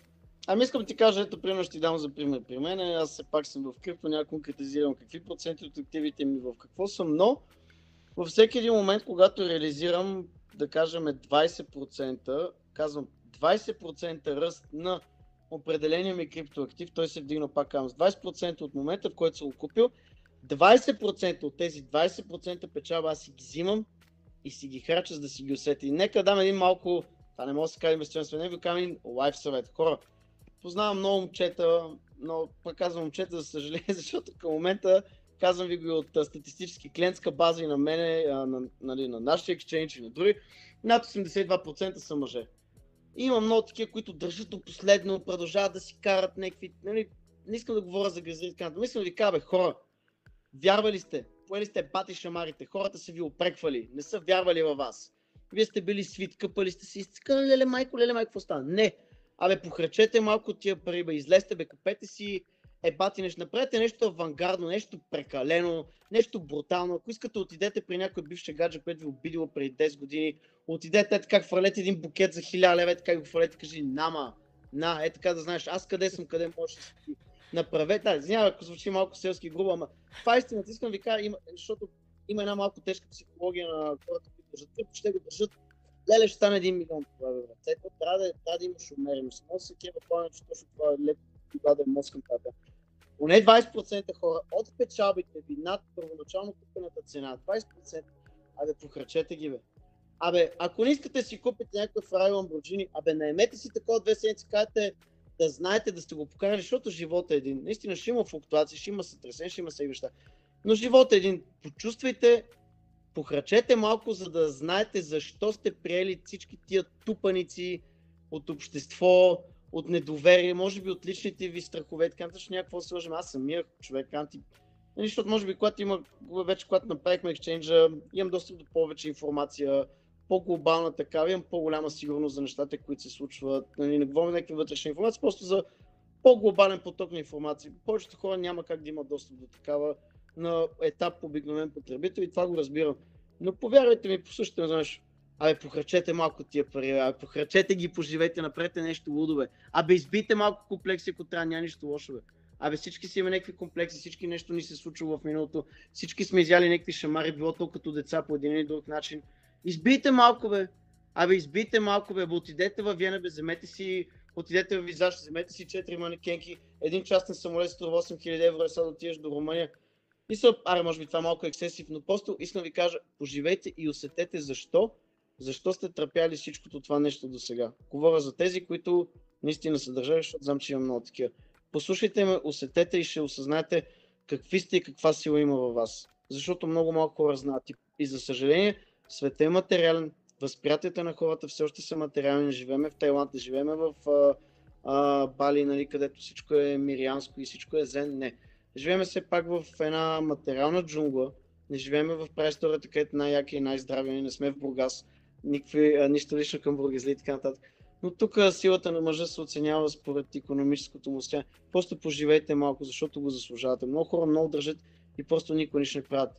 Просто направете нещо за себе си. Ако сте имали плакат на някаква кола, сигурен съм, че в момента много от вас могат да си позволят и не сте се замислили за това. Направете нещо крейзи. Направете нещо крейзи за себе си. Значи, сега след като го кажа всичко това, мен да ме е срам вече си довърша мисълта, ще я кажа, че... Извинявам се, те прекъсна нещо, брат. Просто... Не, не, не, не, не, нямам проблем за това. Друго ще я кажа. След това всичко, което кажа, да ме е срам да си довърша мисълта, защото тръгнах в една посока, където щях да направя завой и завоят е към че а, до момента нищо не съм продал, но нищо не съм продал просто защото не бързам. На сериозни доходи съм. Няма, живееш добре, нали? Живееш покривам си, да, точно, точно. Покривам си добре разходите, не се, не, в нищо не се свивам. В смисъл, като ми се ходи на почивка, ходя на почивка. Като ми трябва, нали, преди да купя Мустанга, като ми трябва рента кар, вземам си рента кар. Мустанг си купих, никакви биткоини не съм да, бе, продал. Знам, аз ти го с доход си... Е бензин харчи супер много и си го плащаш бензин. с, с собствен доход си, без да си продавам портфолиото си, купих Мустанг и така нататък. И мислята беше следната, че това, което нали, а, а, казвам, а, преди няколко дена казах, че за мен биткоин революцията и това нещо да се премахне принтирането на пари централните а, банки и да може криптото да завладее света е толкова важно, че едва ли не аз съм готов аз да платя за което. Не аз да имам финансова изгода от което, ами аз съм готов аз да платя за него. Толкова смятам, че е важно, по-голямо от мен, по-важно от мен, по-важно по че съм готов буквално аз да премахна от енергия, която аз съм събрал, нали, с във вид на финанси горе енергия, която аз съм събрал с труда си, с години, с времето, с уменията си, че аз да платя, но това нещо да се случи. Просто е много, много важно. Напред във времето започваме Lightning Round с въпроси. Моля Кой е това Lightning Round, само че не съм запознат. Какво е не, не, не, Lightning Round не, аз се шегувам се. Lightning Round е такъв а, израз по предаването, означава задам ти въпрос, бързо да дадеш отговор. Шегувам се, така се нарича. трябва да го задам? Не, не, не, не, ма, гледай по-бързо, защото наистина напред във времето и 15, пък имаме хардстоп след половин час, пък не сме минали през въпросите. Първият въпрос е, как така не е проблем да се пратят пари от българска банка към българска борса, нали уточнихме не е точно борса, няма че, а международните, да, а международните е проблем. Окей, okay, веднага отговарям синтезирано. А, проблем от международните борси към а, българска банка е банката посредник. Банката посредник спира това плащане, има рискови матрици и банката в България ще ви каже, ще ти закрия сметката не за друго, защото ако банката посредник прекъсне взаимоотношенията с банката в България, тя секва цялата и просто цялата структура умира за, пак казвам, един малък процент от хора, които занимават крипто. Ние сме много, много малко. Не само в България, на всяка по света. Защо приемат от български ексченджи? За другите колеги не знам, защото не съм сигурен точно как работят, колко добре, дали не им затварят сметките честно, дали може би работят с доста по-малки обеми от нас, но мога да кажа за нас следното нещо. Ние работиме с, първо ние работиме с най-големите борси в света, нали си пак ние нямаме, няма тук българска борса, ние работим с най-големите борси, използваме възможно най-силните възможни юридически способи за доказуемост на средствата на нашите клиенти, за тяхна полза, пак казвам, всичките ни системи, проследяване, происход, не само на средства, на самото крипто, проследяването на генезиса на транзакция през всички волети, докато е стигнала до неговите, се опитва да го продаде. Ние имаме тези системи. Банките го знаят, ние не сме по-специални, ние просто спазваме международни, а, международна законова рамка, за да може това да се случва. И благодарение на това, че сме супер стрикни и че даваме м- сме създали наистина невероятен екип под хора, работиме с най-добрите юристи, с най-добрите, но не го кам, е така, наистина е така. Ако не беше Bonex, нямаше да е Bonex, нямаше да е най-големия крипто екшенж, с най-голяма ликвидност, нямаше да може да правим договори с Трастъра. А като казвам Трастъра, не използвайте само Трастър. Трастъра все пак е лиценз, който е даден от Visa. Ние в България, за да предоставяме тази криптодебитна карта, ние също трябваше да се договорим с Visa. И запомнете, Visa се договорила с някакъв български не борса, exchange, за да може да предоставя тази услуга на българи. Тоест, ние правим максимум така, че вие да сте доволни да спазвате абсолютно всички процедури. Тоест, не е нещо лао, просто трябва да се спазва законова рамка, процедури и да се инвестира наистина много тежко за много тежки софтуери, наистина, които изискват много пари и много девелопери за постоянна поддръжка и интеграция. Добре. Следващия въпрос е, защо има голям слипиц между купи и продай а, в обявените цени в Bonex за Защо биткоин? голям? Защо голям? Това, това, това са въпроси на твои клиенти, така ли са? На твои хора, на хора, които са от това. Добре, да кажем, че за тях е голям. Колко е, колко е, колко е? В проценти, а, Казвам го няма значение в проценти. а, а, нашия процент е процент и половина и ще ти кажа даже сравнение Само за момент да уточним, само за момент да уточним, да уточним, че ако биткоин, примерно, нека кажем, че е 10 000 долара, че да е по-лесна цифрата, с други думи, процент и половина е колко? 150. Не, не, още по-лесно. Процент и половина от курса на Кракен. Процент и половина от курса на Кракен. Добре, а с други Е, думи, ако в Кракен цената на биткоин е 10 000 долара, цената в Boinex за купи ще е с процент и половина повече, което идва само за момент, о май год, 10 150 долара, нали така? А за продай ще бъде 9850 долара, така ли?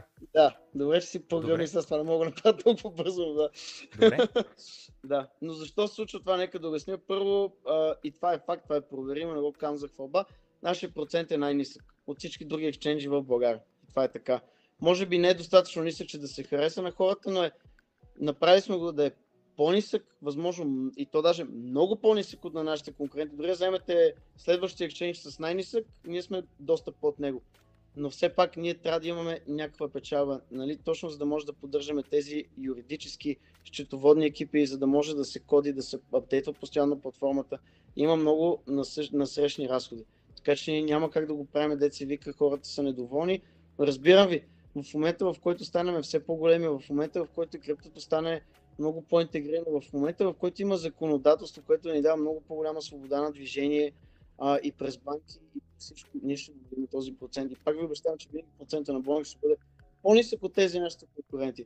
Но все пак ние сме в България, правим нещо изключително трудно, в изключително трудна и юридически неуредена среда. Lightning round, lightning round, по-бързо. Значи, следващия Окей. въпрос е, какви регулации трябва да покрива една криптоборса в България и кой е регулатора, който издава разрешителни, следи, извършва проверки? Общо, дето, кой ви надзирава, на към кого репортвате, нещо такова предполагаме въпрос. О, ми виж, по отношение на криптоборството, освен общите задължения за всички дружества и търговци, от закона за изпиране на пари проистича специфично задължение за регистрация на дружество. Регистрацията се извършва в публичен регистр, регистр воден а, към Национална агенция за приходите и генерално това е. Лицата, Добре. които извършват обмяна между виртуални валути, други признати валути и така нататък са задължени да се регистрират като такива в държавна, а, в а, НАП. И това И- говори за фирмата, не за човека. Не за клиента, ми за фирмата, която... а, предлага самата услугата. фирма като Crypto Exchange. Пак казвам, за да стане това, представа си нямате каква бумащина изисква. Добре. Наистина. Значи, следващият въпрос е, ти отговори сам на този въпрос, но просто тогава имаш проблеми с микрофона и ни го чухме. А, имаше спекулации в чата, какво точно каза. Къде очакваш да е топа на булмаркета, този булмаркет, в цена на биткоин? Булмаркета в какъв период от време? Следващите 48 а, месеца, да речем. Следващите до 48 месеца, да речем. А, 24, извинявам. се, два- 2025 ли ми казваш? Не, не, не, 24 месеца. С други думи, до 23 януари месец. До края на 2022. А, много странно, вече е малко, защото аз примерно имам... Защото според мен булмаркета ще продължи най-рано ще приключи септември. Нека, най- нека да отговоря така, извиняй. А, понеже наистина за някои неща мога да отговоря, нека да отговоря така. Кога точно е спирал булмаркета? Кога точно е спирал булмаркета? Според мен, мисля, когато имаме минимум две години, когато имаме минимум две години нов all-time high, това за мен тия две години са bear market. Аз така го казвам. не виждам топ. Не виждам наистина топ на булмаркета. Според мен, пак казвам, а, начинът по който биткоин се задържа, начинът по който те първо много повече хора го използват. А, най-вече, че биткоин вече в момента говорим за биткоин специфично се използва за хеджиране срещу страшни геополитически сътресения, инфлации. А, 30% от всичките долари в обращение в целия свят за Бога са напечатани тази година. Вие осъзнате ли за какви сътресения ще говорим следващите една-две години? Потресаващи. Надявам се Америка да не влезе в война, защото винаги когато Америка имат проблем с долара, те влизат в някоя държава, създават война и да се създават такива рестарти. Отговор на въпросите е не виждам топ на булмаркета. Колкото и брутално това. Не виждам топ. Не виждам топ. С а, геополитическите сътресения, които виждам в момента, постпандемията все още не е оказала сериозния ефект, още не се е усетило. Те първа това ще се усеща всичко това отива в биткоин според мен. Много повече хора, много повече хора отиват в биткоин. За забрана за конвенционалните хеджове, като сърбое злато, това приключи. Само това е, само замислете, кой на човек от 25 години надолу ще каже, аз няма си купя Ethereum или биткоин, ще хода и там да не назовавам някаква фирма, ще си купа килче злато. Няма как да стане. Няма как да стане. Добре. Не виждам, не виждам, не виждам таван. Не виждам таван. Добре. Добре. А, значи, има ли страховка на депозити в борсата? Реално има ли депозити изобщо или вие не задържате пари? Не, не, разбира се, че има депозити на клиентите. Това е една от основните функции на един exchange. Точно поради това, че хората имат депозити, могат да извършват покупко-продажби на момента, вместо примерно някой да цъкне да каже искам да продам това количество, да го изпрати, да се изчака блокчейн, особено когато е натварен, може да отнема от 45 минути до 2 часа и нещо понякога 3, в зависимост от сериозни волатилности. Факта, че хората държат депозити при нас и говори за изключителното доверие. И точно на тази база в интерес на истината, мога да споделя нещо. Ние още от началото на миналата седмица решихме да увеличим капитала на дружеството на 1 милион лева, което ще излезе в търговски регистр. Ние вече го направихме въпрос на време. Ако не излезе до петък, най-късно поне вторник на другата седмица. Но конвенционалният ти въпрос има ли застраховки? Не, няма законодателство, което да застрахова и не само в България, като exchange, говоря на всяка по света. Напишете си в Binance или в Coinbase по какъв начин са ви а, застраховани или подсигурени вашите депозити, може би няма да получите отговор, на който сте се надявали. Добре. А, на тема НАП, на тема продаване и така нататък. Нека да речем, че имам в момента, нека кажем, че цената на биткоин е а, 50 000 долара, имам 2 биткоина, продам ги. Какво означава, какъв е процесът за продажба и след което какъв е процеса за плащане на данъци. Да речем, че съм купил тия 2 биткоина за 10 000 долара тотал, по 5 000 на парче, продам 2 биткоина на тотал 100 000 долара цена. Нека да кажем, че вашия процент е включен в това, в смисъл точно 100 000 стига до мен чисти, тъй като вие задържите процента. Да ми стане следната. Какъв е, а, как да кажа, какъв е... въпроса, но ще отговоря на двата. Знам, знам, отделни са, отделни са, да. Та какъв е процеса и другото е, а, а, вие нещо давате ли информация на НАП, аз трябва ли нещо да направя, а, през вас мога ли някакси да платя данъците, ви да съдействате или аз трябва сам да се оправям. Как работи това? Веднага абсолютно ти казвам, първо няма крипто екшенж в България, казвам го това абсолютно е така по смисъла на закона и съжалявам, че някои хора ще го чуят, може би не са го знали това. Няма екшенж или борса в света, която да не уведомява и то дори в Binance да имате, те са длъжни, като ви разберат, вие си минавате KYC, аз съм от България, те са длъжни да изпратят тази информация към НАП. Тоест да започнем и да спукаме мита, че а, вашето крипто никой не знае за него, продавайки го, НАП няма да разбере. Няма как. Ако не го направим ние, ще го направи банката. Но въпросът е следния. Какво се случва и какъв е процесът? Процесът е супер лесен. До 30 000 лева по закон никой няма да ви иска определени, пак казвам, разбира се, стига да не сте, защото има определени софтуери, които следват да не си издирван от Интерпол, а парите ти, които са дошли от а, крипто или а, да кажем в Fiat, ако си закупил такова, да не са по някакъв начин да се считат за пране на пари или да по какъвто и да начин от някакъв тип а, нерегламентирана дейност. Ние това го проверяме. Тоест, в момента, в който ние приеме вашите пари или ви изплатиме продажбата на вашето крипто, означава, че вие сте минали абсолютно всички регулации, происход на средства, които в нашия процес автоматизирани. Над 30 000 лева при продажба или покупка на крипто имаме автоматично изпращан имейл, който е супер симплифициран, с происхода на средства. Това нещо се поправя в рамките само на около час-два, за разлика от други не само exchange, борси отнемат до ден, два, три. Разбира се, може би това, защото все пак работиме само с няколко хиляди клиента на нашата база, може би борсите работят с стотици хиляди, ако не и милиони.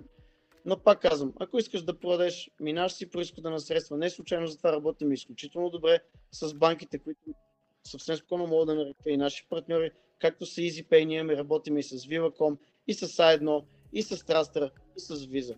Точно защото спазваме абсолютно всички регулации. Въпросът е пак, когато ги получиш, какво става за данъците.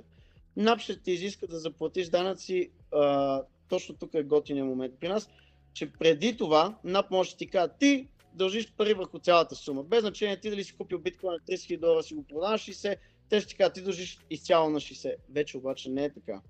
Вече си дължи сумата единствено и само върху горницата, на която ти си продава и си реализира профит.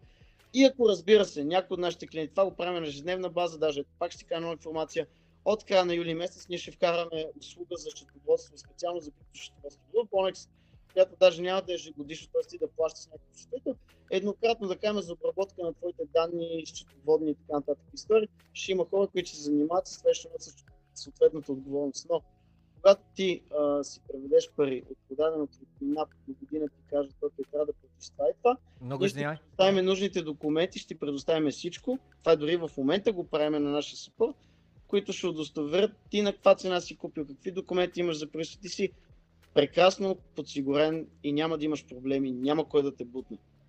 Добре, супер. Много малко дръпни лаптопа или каквото е компютъра, микрофона към тебе. Към мен ли? Да, съвсем малко, да, идеално. А, защото да пак пада. започна леко да такова микрофона, но мисля, Защото ми малко ми пада батерията, ти кажа, че според мен е малко за това и тук се оглеждам зарядно. Нямам на 6%, само ще имаме време.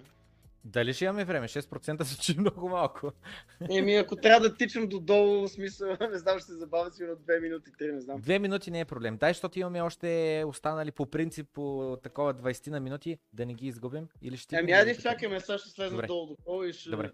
Добре. Добре.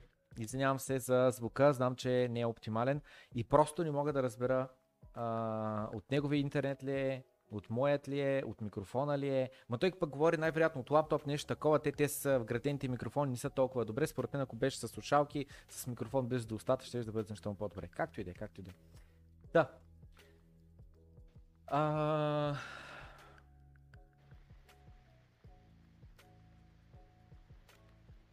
Я вим биткоина какво прави. Отварям да проверя цената. Чух нещо, брейкаут сме имали. Явим брейкаута, силен ли е бил, слаб ли е бил. 38 000 гледам задържаме. Добре, не е толкова зле. Задържали сме на 38 000, минали час сме пробили чак до 38 200. Ето това, ако е чак.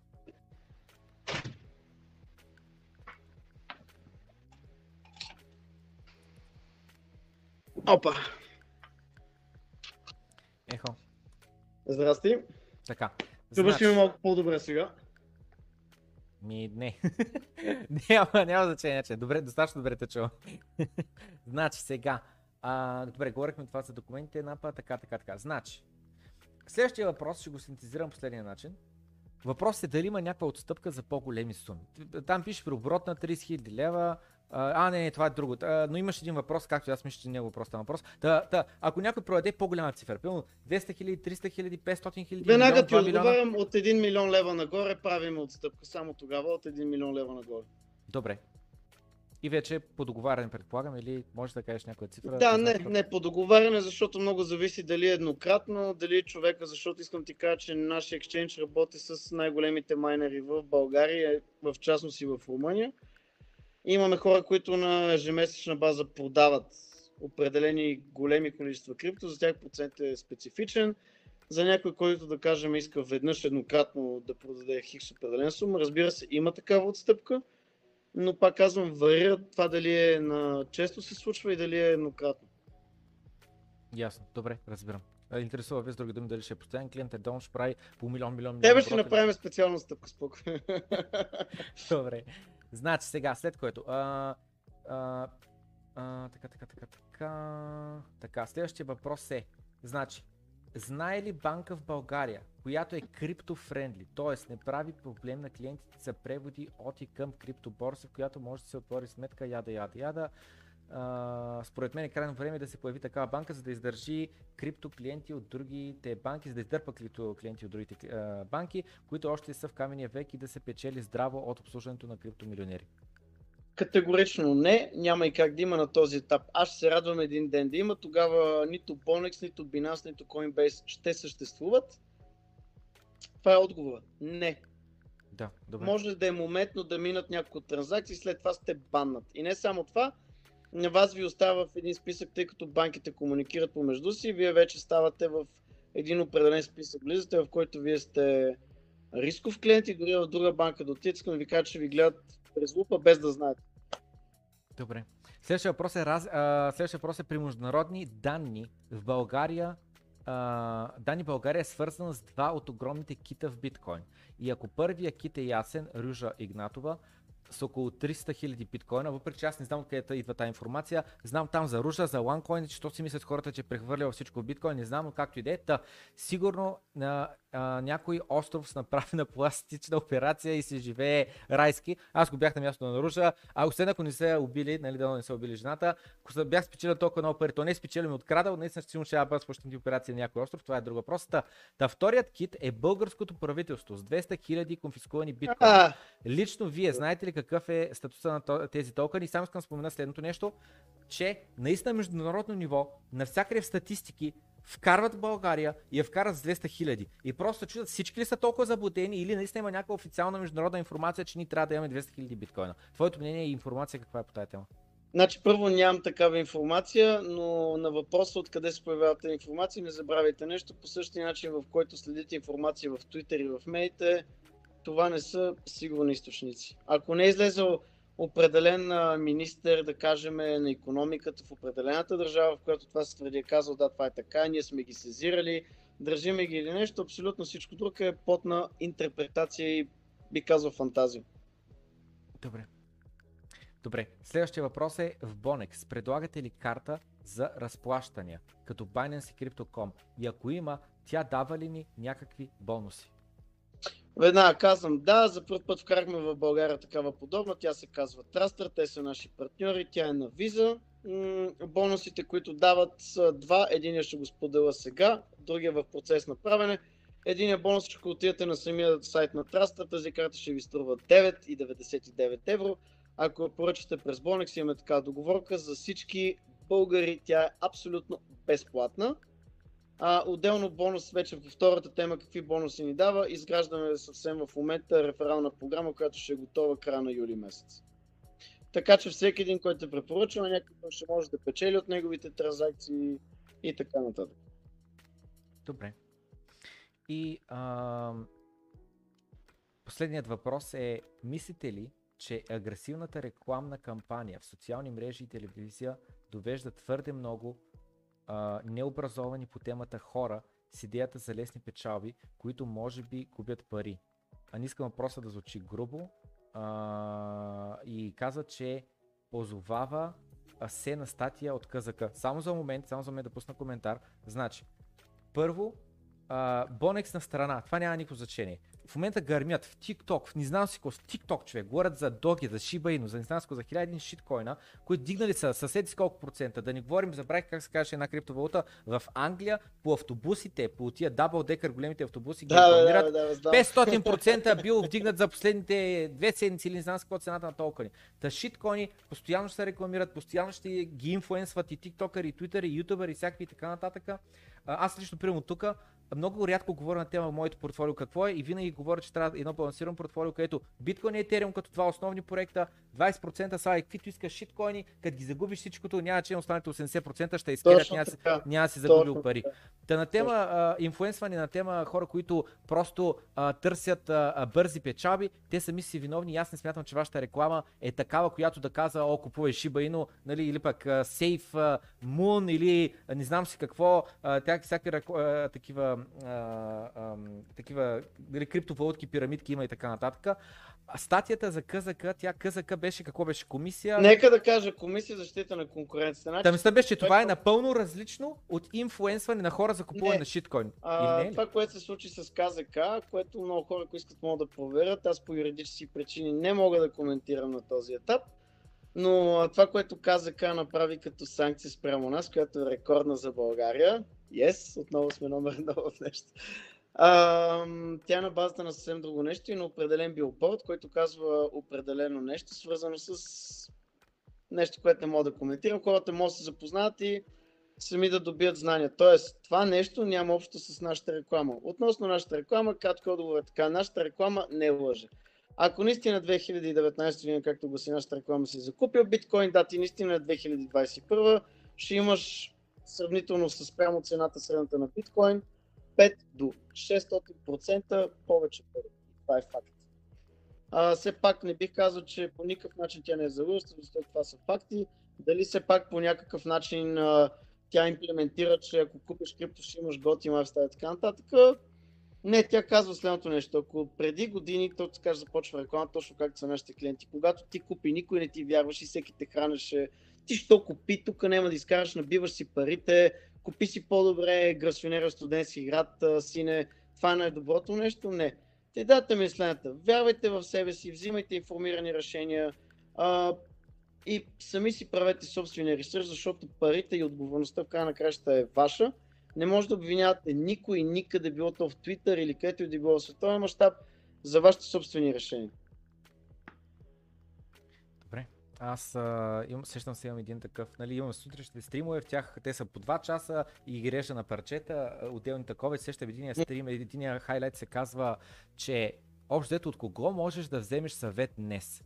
Просто има, първо от родителите ти, повечето хора, които са на 50 години и нататък, те не могат да осмислят биткоин така нататък. Има изключения естествено, но масата хора над 50 години не виждат никаква стоеност в дигиталните неща. А, в следващия момент, а, сещам се, имаш там, бях гледал в, в български YouTube някакъв човек, някакъв финансов анализатор българин, говори на тема биткоин и общо взето казва, че е балон. И защо? Казва само, защото се е вдигнала цената. Той друг аргумент не извади, освен графиката, че цената се била вдигнала вече примерно. Абе, много им е тук... гадно, че не са си купили, брат. Просто Именно, аз ги наричам много койнари, които а, просто са озлобени. Все по-озлобени щат. Колкото да, по-нагоре отиваме, толкова по-озлобени щат.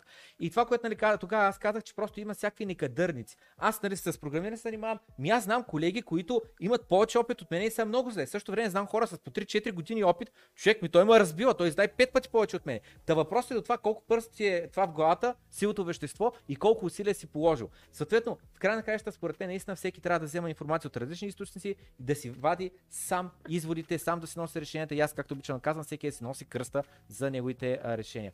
И искам да вметна преди да свърши времето и 3-7 след малко трябва да приключваме, искам да вметна нещо, което а, е важно. Значи в момента на гости ни е Давид Бонев, който е един от съоснователите на българска крипто борса. Така ще се Crypto Exchange, да, да не казвам грешни думи, а, а, Bonex.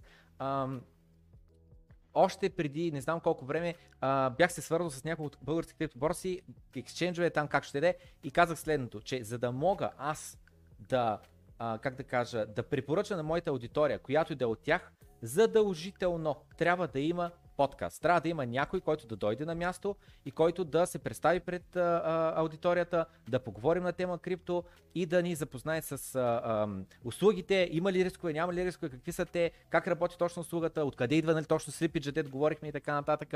И всички тези важни въпроси трябва да се отговорят. И когато някой застане с лицето си, с думите, с, а, как да кажа, с историята си пред аудиторията, това вече за мен има стойност. А до тогава няма как да слагам реферални линкове към някакви борси, деца, случайни и така нататък. Така че много се радвам, че а, отдели време, че ни гостува а, че е, освен това много ми хареса разговора, наистина а, сещам се, а, предния подкаст беше с а, Виктор и той беше казал, че а, по време на подкаста накрая каза, че съм много лош към гостите и просто ги, а, как да кажа, директен съм, цакам ги и така нататък, ама защото той каза, трябва си такъв, за да можеш да различиш тия, които са бушитват от тия, които реално говорят реални неща. И ти просто такива неща каза, които често аз повтарям, което начава просто сме на голяма степен на един същи вайп на тема крипто, на тема бъдеще и така нататък, което наистина а, впечатлен съм и това го казвам отново като нещо добро, като голям комплимент, защото рядко са такива хора. Рядко са хората, които са чаткат крипто. Много благодаря. Много благодаря, ти кажа, наистина много ти благодаря за тази платформа, която ми даде. А, поговорихме си наистина за някои истини, които може би са неудобни. А, сигурен съм, че нещата, които чуха в момента хората, знам, че няма къде да ги чуят